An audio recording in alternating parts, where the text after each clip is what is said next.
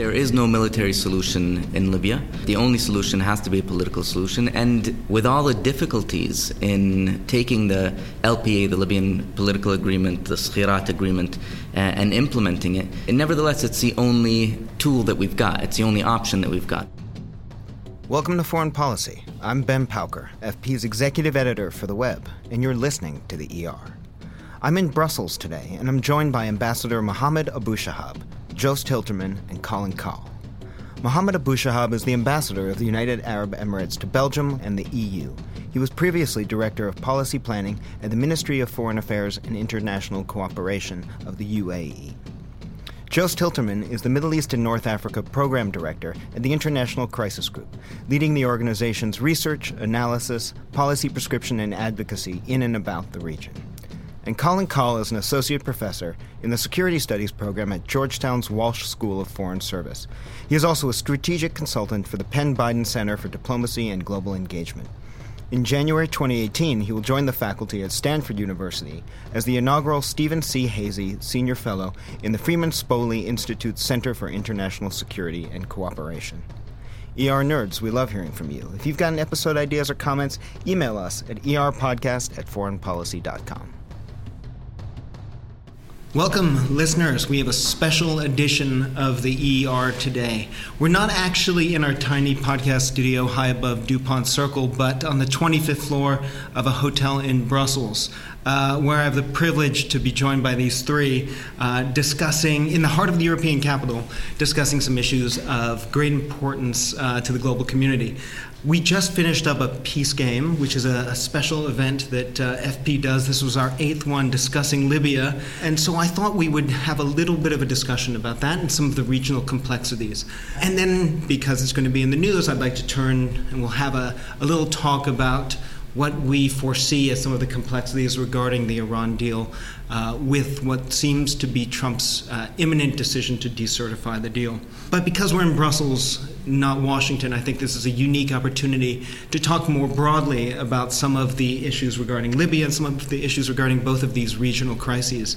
Um, too often, I think, even at foreign policy, we present the sort of the U.S. context or the what the Trump administration will do, what the State Department thinks of X, Y, or Z. It's a unique opportunity for us to go a bit broader and think a little bit about how other governments in Europe is approaching this. So, Mohammed, I'd like to begin with you. Can you give us a little bit of an appreciation for the current climate in Libya right now? Too often in the U.S., it's only thought of as a security crisis, uh, an imminent home for ISIS and terrorism, but the political issues are much broader. Thank you, Ben. I think, you know, first off, perhaps I should talk about why we should care about Libya and why does the UAE care about Libya. Libya is a very, can be a very wealthy country with lots of natural resources. It's a large uh, country that can, if left to uh, spiral further out of control can have huge impact, spillover negative effects on many of its neighbors. And it already uh, is having some effects, not just uh, its neighbors on the south, but also its uh, neighbors uh, up north in, in Europe. It is a country that has for uh, whose people for far too long haven't uh, enjoyed stability and prosperous uh, development and good governance. Uh, and after the fall of the Gaddafi uh, regime uh, has been open to being hijacked by extremist groups. And uh, for the UAE, we see that um, too many examples of uh, regional instability in our region, festering and then creating space for further problems. So, you know, we should all care about Libya, care about getting it towards a political solution um, so that these problems, whether it's uh, migration, uh, extremism, or you know social economic problems of the for the Libyan people, so that we can uh, help uh, or play our part in, in, in, resolving it. And if we want to stay away from uh, this or, or or just to manage.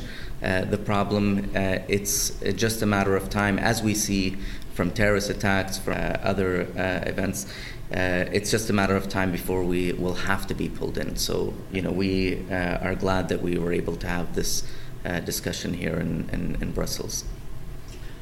Joost, Mohammed mentioned the migration and security issues, but maybe you can give our listeners a quick lay of the land with regard to the political talks, the peace process, and the different actors. Uh, thanks, uh, Ben. Let me let me start this way. Uh, to the Libyans, from the Libyans from the from the ground up, their country is a disaster, but they still consider it their country. There is still a Libyan identity that's very important. We have seen huge migrant flows through Libya, but we haven't seen many Libyan refugees, actually, until now, fortunately, which suggests that there is still a basis for coming to some kind of uh, solution. But the, the problem of the Libyans, and they are deeply divided, especially after the, um, uh, the lid was taken off Libya through the removal of the regime in 2011 um, uh, and, and, the, and, the, and, the, weakness of political institutions under the previous regime, uh, under Gaddafi. Now, uh, people are uh, basically uh, competing for resources um, and they're using everything at their disposal. political leaders use, them, use militias, and it's everyone against everyone. And to find a solution in this is, is extremely difficult. From the regional perspective, as the ambassador says, it's also very frightening because there are a number of conflicts in the region and they are multiplying. And these countries that are that have until now are outside of the crisis are trying to protect themselves, but are actually also contributing to the crises. And then you get to Europe, especially in the case of Libya, to a lesser extent the United States, which are looking from outside and are also affected by the crisis because of the migrants and the terrorism threat and are overreacting in many cases or pursuing an overly securitized uh, response that doesn't address the real problems that are going on in Libya. In this context, the UN has been asked to come and facilitate a, uh, a political solution that is uh, Libyan led. Um, and this has proven to be very difficult. But two years ago, um, an agreement was reached among some of the actors. It sounded inclusive, but it was actually not inclusive of some of the key power brokers uh, and they have become spoilers since then. Uh, so for the last two years, we've seen that this uh, this uh, agreement, the Libyan political agreement, um, has faltered. Um, but, it, but again, because there is this, still this Libyan identity, and because there's no single actor that can prevail over others militarily, um, it hasn't gone away. And now uh, we have a, a, renewed, a reinvigorated attempt by the UN uh, to, to address this and to see if this can be fixed, if this agreement can be fixed. Um, and especially if uh, some of the, the, the, main actors that were spoilers two years ago and in the past two years can still be brought together. And that, that's the real challenge we face. But if we don't do it, then uh, the migrant flow will continue because uh, it's privatized and militias are just basically becoming people smugglers. And European countries are, willing to pay these militias in order to stop uh, the migrant flow, but then it just shifts to other militias that are uh, not paid off. Everybody starts raising their price. So it's, it's, uh, it's a business, and it's a very dirty business. People are the victims of it. Um, but but uh, I still have some hope because uh, simply because people do still accept that there is a political process. and people haven't, it, the, the, violence hasn't had, reached the level and the generality throughout the territory that people have started leaving in great numbers. So we need to work from that basis. Colin, it seems to me that Libya, for some reason, has remained off the radar screen of most Americans. And it wasn't a place where the pottery barn scenario held. It wasn't you break it, you bought it. The U.S. famously led from behind, but it was clearly a powerful player in toppling the Gaddafi regime. You spent time in the Obama administration. Maybe you can give us a little insight as to why the problems inherent to Libya were so vexing for the White House. Sure. Uh, well, look, I think initially, um, separate and apart from the leading from behind uh, comment, the. Yeah. I don't know. I wasn't in the White House at the time. Uh, no, seriously, I don't know. Um, and I guess even if I was, I couldn't tell you. Um, look, I think there was an expectation. Uh, President Obama uh, has been explicit about this in some of the interviews that he gave toward the end of his tenure. That that at least he had the expectation that the Europeans were going to take more of a lead in the aftermath, uh, in and that there was also some fundamental constraints about how much the Libyans actually wanted the international community on the ground. So I think, uh, you know, from the very beginning, um, the Obama administration was willing to provide a lot of critical enablers and military support for initially the civilian protection mission, which morphed, as they sometimes do, into uh, essentially a regime change mission. That the hope was that the post war situation would largely be handled by those European stakeholders with the most um, uh, track record and experience on the ground the UK, the French, the Italians uh, and others, and uh, the international community didn't show up in the way that I think many in the Obama uh, administration hoped. And then also, like I said, there was there was not a lot of appetite for a large presence, especially a militarized presence by the international community among the Libyans in the immediate aftermath. I will say that at least in my time in the White House, which was really the last two and a half years of the administration, Libya was seen as the dog that wasn't yet barking on the Islamic State front, but was about to. That is, there was a recognition that um, it was the third most lethal branch of the Islamic State, and that as uh, ISIS was being squeezed in Iraq and Syria, uh, that there was a real possibility that uh, they would relocate uh, to Libya. And we actually saw in the kind of 2015 2016 context some reverse flow. Traditionally, uh, uh, Libya has been a source of foreign fighters flowing to uh, the Levant uh, and to Iraq. We started to see a reverse flow uh, back into Libya. We started to see ISIS deploy some of their more experienced uh, leadership and commanders into Libya. we started to worry about the possibility that they would use safe havens in places like Sirte to essentially engage in external plotting against the United States homeland and against Europe.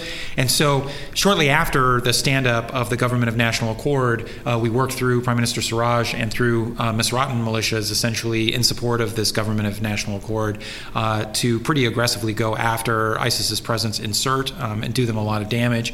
Um, but I, I, do think it, it speaks to this issue that, from the American perspective, we have largely seen Libya in the post Gaddafi era through a counterterrorism lens, and it's always seemed to be kind of second, third, fourth in line. Uh, but I think that's going to change because uh, you have um, the Islamic State essentially on the ropes uh, in Iraq. Uh, the only place they're left in Iraq is, is basically along the border in Al Qaim. Uh, in, in Syria, they're being squeezed in Raqqa, and uh, the last stand in Syria is going to be in the middle Euphrates River Valley around Deir ez-Zor and Abu Kamal and some, and some other places. But the days of the territorial caliphate in Iraq and Syria are, are numbered. And so I think you will likely see more of an emphasis uh, uh, on Libya. I would caution the Trump administration, though, to take a purely CT lens towards this problem because it's not. I think one of the things that our conversation today surfaced is that um, not only is securitizing the issue dangerous because there's a broader set of economic and political considerations, but actually the expediency of seeing Libya through the lens of counterterrorism can create the temptation for certain actors to partner with actors on the ground inside of Libya that they perceive as short term uh, in the short term useful against uh, their, a common enemy, so a kind of enemy of my enemy is my friend logic, when, when it's possible that some of these militia can be spoilers in the overall equation. So I think one of the things that was surfaced through our conversation today is just how important it is that all forms of assistance that the international community provide be channeled through the legitimate authorities of the GNA, of the Government of National Accord. Um, and the, the, the 800 pound gorilla in this equation is really what you're going to do with General Haftar and the Lebanese, uh, I mean, sorry, the, uh, the, the, Libyan National Army, which is neither a national uh, thing nor really an army. Uh, it's not, it's not, yeah.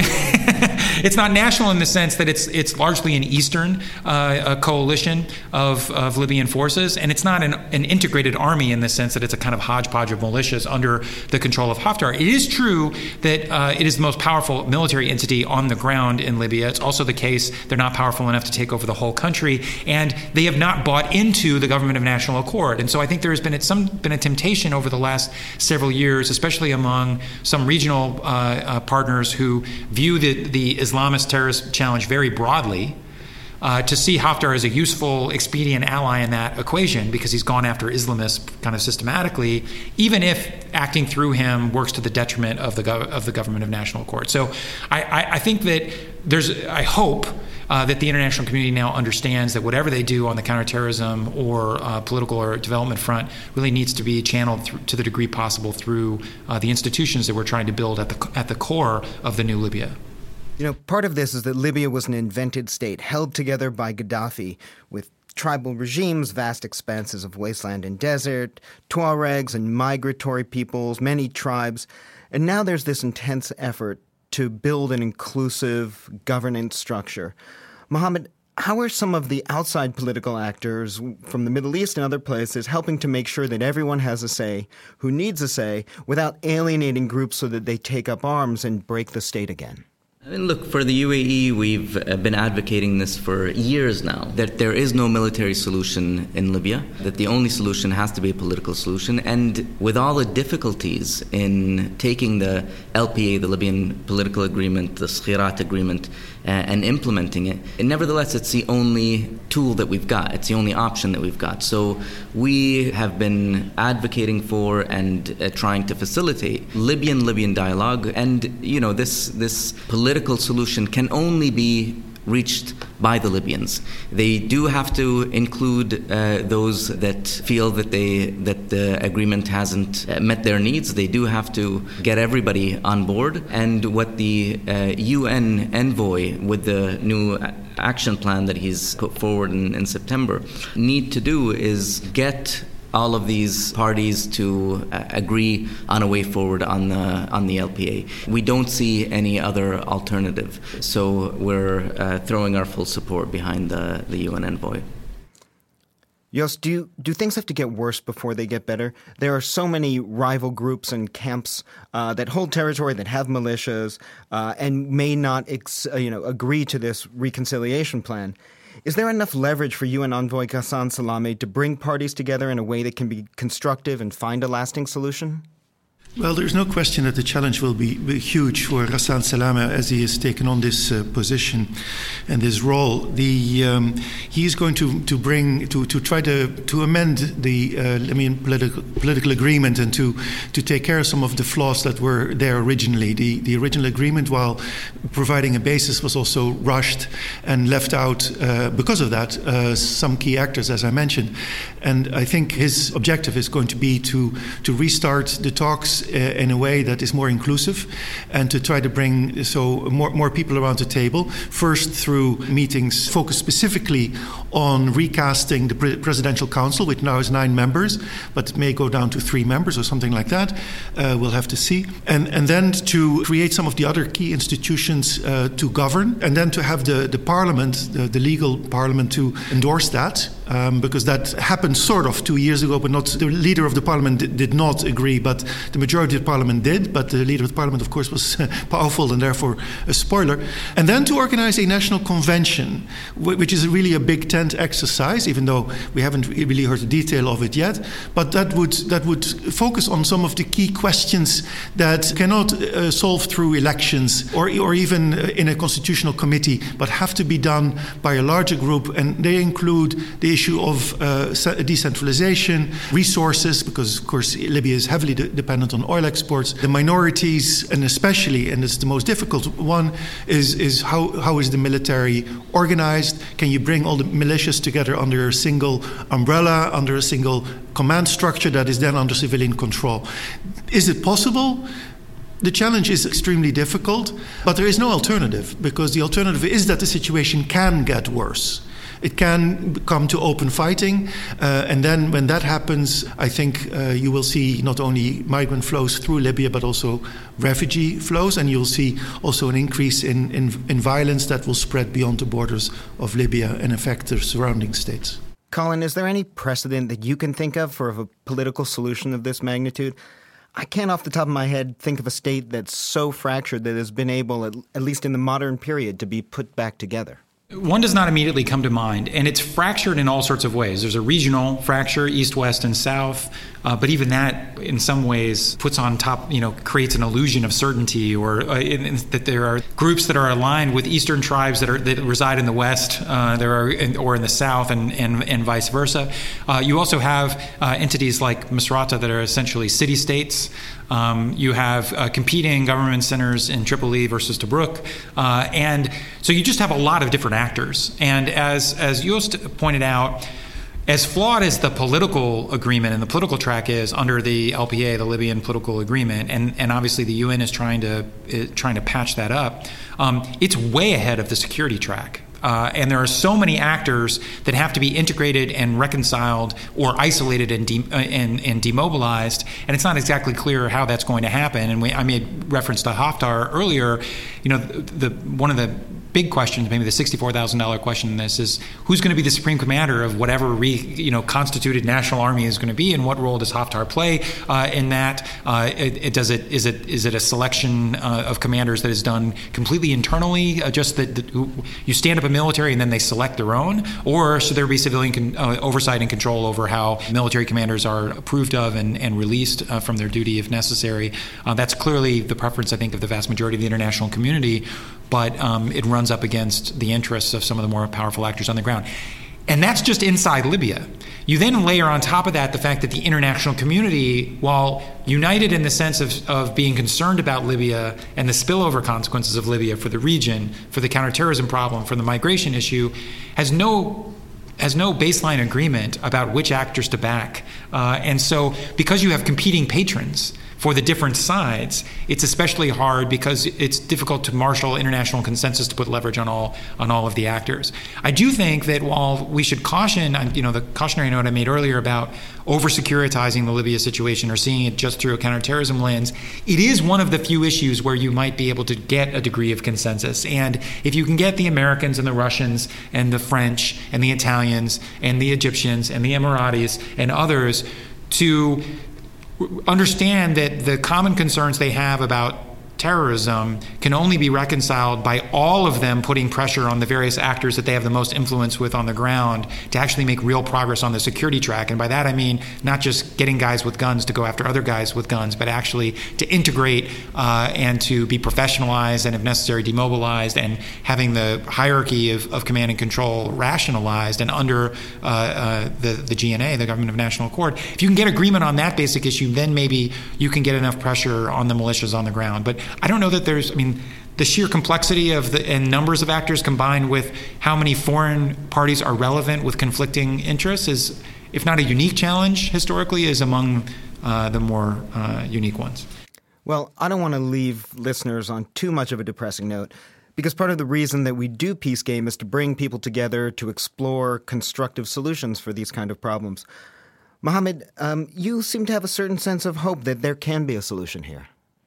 Yeah, I mean, look, um, there's there's no doubt that while Libya is very very complex, the solution seems to us like it's still within reach. That being said, we always feel like we come close in Libya, and that solution is just you know uh, out of uh, just out of our reach. We are deeply concerned by the terrorist threat and the safe haven that uh, they're finding there, and the organized crime businesses that fuel and support the uh, migration challenge. We do feel that while the political process needs to be moved forward and uh, supported and facilitated by the UN envoy and the international community, and that all uh, actors who do have any influence in Libya should use that influence to try to get these actors to uh, come to a, uh, a political agreement. The counterterrorism threat cannot wait for it.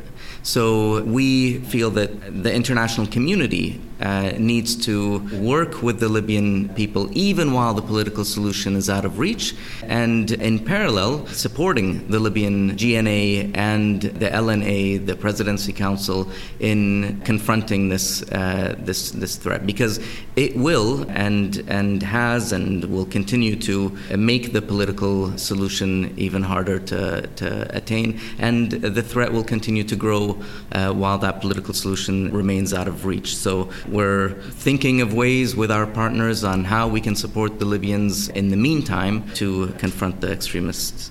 Well, I just want to come in on that, if that's okay, uh, because what what what uh, Mohammed uh, Ambassador Abu Shahab said is, is very important. That um, you you have a political process that is going to have to take time. If it's rushed again, it will not lead to greater stability, but but further breakdown and despair.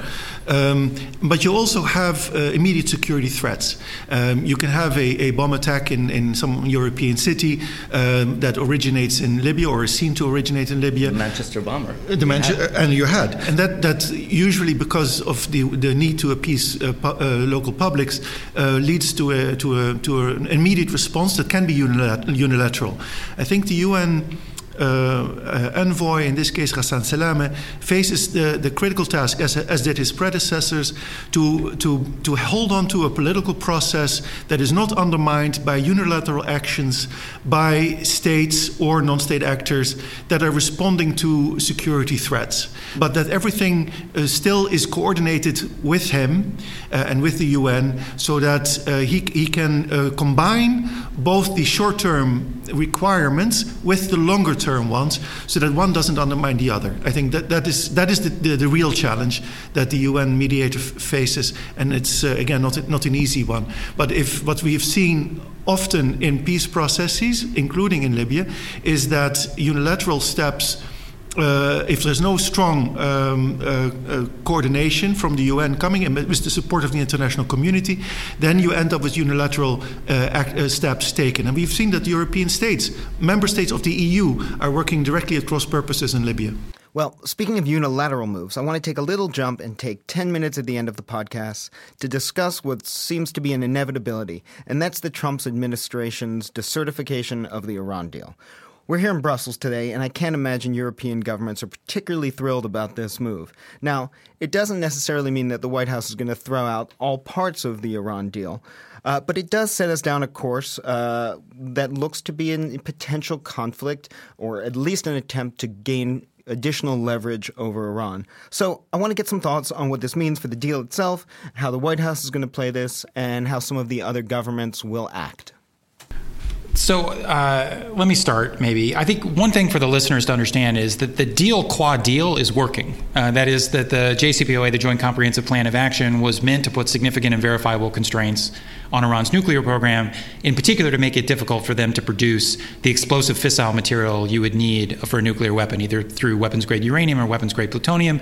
The deal has all sorts of stringent uh, uh, constraints on Iran's program in that scheme, and the International Atomic Energy Agency, who's the UN watchdog in charge of, of verifying compliance with the deal, has reported eight times that Iran continues to comply with the deal, and Trump's own cabinet Tillerson, uh, uh, Mattis, McMaster, uh, Dunford, the chairman of the Joint Chiefs, have all concluded that, that uh, agree that Iran is in technical compliance with, with the deal.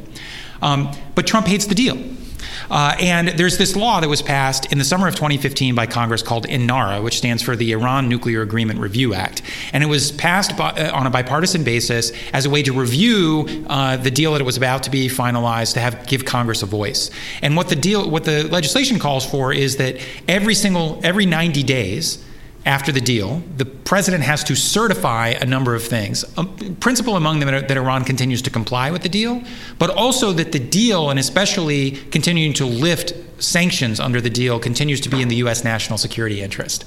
So, what Trump is coming at, I think the, the way they're going to try to split the baby on this is they, they may argue that Iran is violating the spirit of the deal, whatever that is, because Iran continues to be a troublemaker in the region. But Trump is likely to say, when he gives uh, the speech in, in, a, in a couple days, uh, that the deal simply isn't in America's interest. Uh, and what that does then is trigger a 60 day review process inside the Congress to consider whether to snap back or reimpose all the nuclear related sanctions that were suspended under the agreement. Why is Trump doing this? Um, partly because he hates the deal.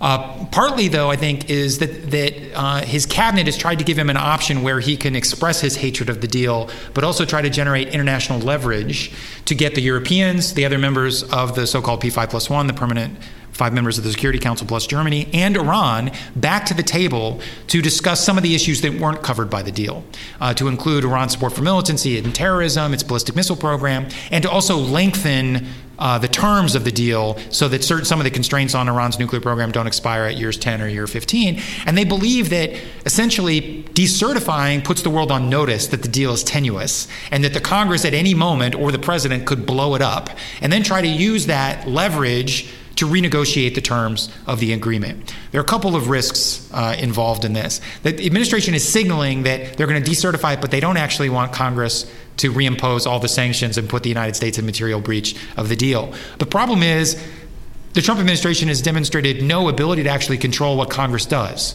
And so once they put this in Congress's lap, the only thing that needs 50 votes is the reimposition of sanctions. Everything else that you might do on Iran requires 60 votes. So the easiest thing for Congress to do is to reimpose sanctions and violate the deal. And so they could create a sorcerer's apprentice effect whereby they unleash a set of forces they don't control. Number two, even if that doesn't happen, Congress, to try to uh, signal that they want a better deal, whatever that is, could pass legislation that, in essence, is viewed by the rest of the world as renegotiating the terms of the deal unilaterally. And you made the segue into this segment on unilateralism. And there, the real danger is we could increasingly be seen as in, uh, at the very least, in implementing the deal in bad faith and poten- potentially being in material breach ourselves. And if the Trump administration is right that we should be doing more to isolate Iran in the region and internationally, and I agree with that. We should be doing more. The worst thing you can do is set in motion a set of unilateral actions that instead isolate the United States from our closest partners in Europe, uh, and make and allow and basically do the impossible, which is allow Iran to play the victim uh, in this equation. So if you want to pressure Iran outside the nuclear domain, I'm all for it. You want to isolate Iran, I'm all for it, uh, but you're not going to do it by decertifying the Iran deal. I'll just come from the UAE perspective. I mean, we were not part of the discussions on the nuclear deal, but we were the first country to congratulate Iran on signing the deal. And we understand that perhaps this was the best deal that was possible uh, at the time. But regardless of what happens with this deal, we of course think it's important to prevent. Iran from obtaining a nuclear weapon. But to be frank, our problems with Iran are, you know, that is one element of the many issues that we have uh, on Iran, and it's not on the top of our list. On the top of our list are its destabilizing activities within our region, their activities in Syria and Iraq and Yemen and, and, and many other places. So, and one thing that we've seen as a, a result of the deal, I mean, our hopes from partners and hopes that we were skeptical about, but we would have been happy to have been proven wrong, was that by reaching the deal, that more wind uh, would be in the sails of the relative moderates in, in, in, Iran, and they would be able to influence these other files. Uh, in fact, what we've seen since uh, the signing of the deal is that those forces have just been emboldened and they've wreaked even more havoc in our region. Now, we're not saying that there uh, shouldn't be a deal, but what we're saying is that the preservation of the deal should not allow for Iran to have a free pass and to continue on this much more problematic behavior. And if there's a way to do both, we think that would be the best outcome. Do both, as in preserve a deal that uh, doesn't allow Iran to obtain a nuclear weapon, but uh, also forces it to change its behavior. Joost, by the end of the Obama administration, there wasn't a lot of love in the Middle East for that White House. Trump has been more favorably received, and particularly his strength when it comes to the Iran deal. But that also seems to go counter to a lot of European governments, uh, and this might drive an even further wedge after the revocation of the Paris climate deal and other positions taken by the Trump administration. How do you see this playing out? You know, this is very clear. I mean, the, the, Trump administration is more closely aligned to those states that opposed the JCPOA from the from the beginning of negotiations, which were Israel, Saudi Arabia, and the UAE, and other Gulf states, because they saw that for them it was always a choice: do you want uh, a, a nuclear-powered uh, Iran that can use its nuclear power to to to bully uh, other sta- states in the region, them, them, or do you want to have a, a denuclearized Iran? but that is empowered through a deal with the West. And that is in the end what has happened, of course, in their view. There is now a nuclear deal where the, the Iran's regional conduct was firewalled off in order to reach that deal successfully. Um, but now they see that Iran is unleashed in the region because now Europe wants to do business with it, the Russians, everybody else, even American companies, Boeing, others wanting to, are doing business with, with Iran. So uh, from, from, from their perspective, the Israel, Saudi Arabia, UAE and others, um, Iran now can do whatever it wants in the region because it feels that for the Trump administration now to get rid of that deal somehow, um, uh, it will directly materially affect their interests in bringing Iran back into the international community and do business with it. So, so this is the, the real problem. The, the negotiations were, were between the P5 plus one on the one hand and Iran on the other, but it was really always between the United States and Iran. Uh, that's where the real disagreement was ever since the Islamic Revolution.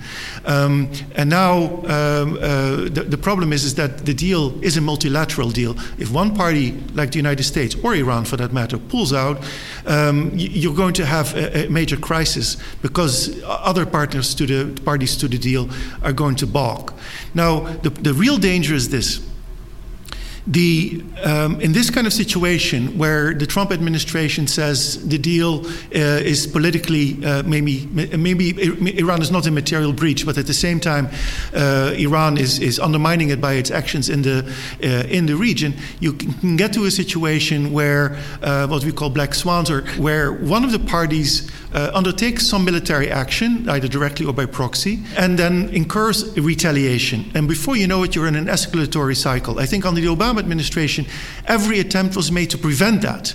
And when there was an incident, for example, in the Gulf, to, to, to play it down and to immediately talk with the Iranians because there were channels. Now the channels are not there and the will is not there, and the, and the extreme in both Iran and the United States are set to escalate whatever incident takes place, whether it be in the Gulf or in Yemen or in Iraq or in Syria or anywhere else where they face off. Yeah, so I, I, think a couple of things. First, the deal itself was never meant to address Iran's other behavior. It was meant to get rid of the nuclear challenge uh, for a extended period of time, perhaps in the hopes that Iran would moderate its behavior. But I sat in the Oval Office with uh, President Obama multiple times, where he, where uh, he made clear that in this case, hope was not a plan, and that the deal had to make sense, even if Iran didn't change its stripes at all, even if Iran continued to be uh, the destabilizing actor uh, uh, that they were. And the reason that we prioritize the national the, the nuclear issue is that I mean, look, I, I, get that that the that Iran's aspirations for regional hegemony spook other countries in the Gulf. Uh, they threaten U.S. interests. I think we should be worried about them. They concern Israel.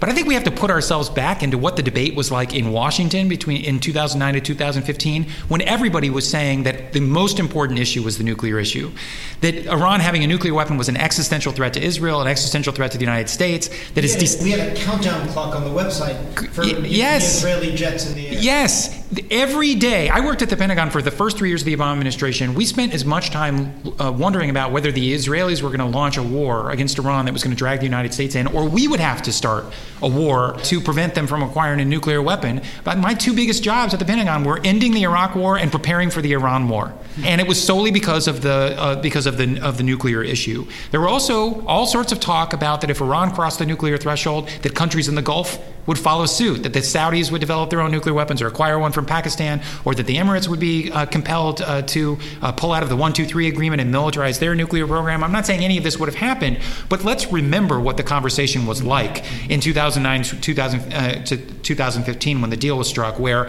the nuclear issue or wars surrounding the nuclear program were the number one and number two uh, concerns that people had. That said, Iran continues to be a bad actor in the region. I, I reject the notion that the deal has empowered them um, all that materially. They were bad actors before the negotiations. They were bad actors under sanctions. They were bad, and they're bad actors now. The Trump administration's own intelligence uh, uh community prof- uh, professionals have testified to Congress that very little of the money from the deal has actually gone to the military. And the reality is, this stuff is cheap. All right, Iran only spends about $15 billion on its military. Saudi Arabia spends eight times that much. The Emirates spend probably twice as much uh, as that. The, the Israelis spend two and a half times as much. It's not about money. It's that the region is chaotic, and there are places like Lebanon and Syria and Yemen and Iraq where the Iranians uh, have been good at exploiting chaos. That's not about money. And it's not about this Iran deal. So I would say if you're worried about Iran's destabilizing behavior, let's focus on that. That means more security and intelligence cooperation with our partners in the Emirates, uh, the Israelis, the Saudis, uh, and others. It means more diplomacy, actually, to try to end conflicts in Yemen and Syria, the, the post ISIS aftermath in Iraq, uh, dealing with the controversies in places like Bahrain, uh, to, to shrink the opportunities that Iran has. It means putting more sanctions. As long as those sanctions are, uh, don't reimpose the sanctions suspended under the nuclear deal, we were always clear with the Iranians during negotiations. If you continue to test ballistic missiles, if you continue to uh, export conventional arms and support terrorism, we're going to continue to sanction you, and, and we should. The last point I will make if the goal is to put more pressure on Iran, risking blowing up the deal is the worst way of going about uh, doing it the, there are those proponents of blowing up the deal, you know, folks like Senator Cotton or people outside like the Foundation for Defense of Democracies, uh, Bibi Netanyahu, uh, and others who basically say, no, we can reimpose all the sanctions. The United States is the biggest market in the world. We can dare every company and bank in the world. You have a choice. You can either do business with America or do business with Iran.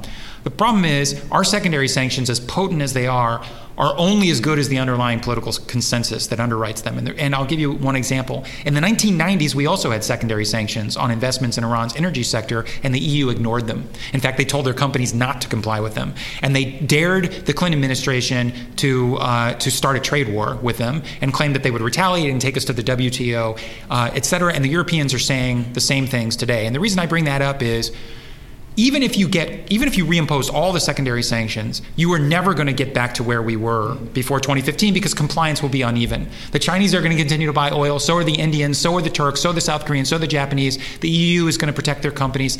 And you can't get 150% of this deal with less than 100% of the leverage we had before the deal. It's just it just it makes zero sense.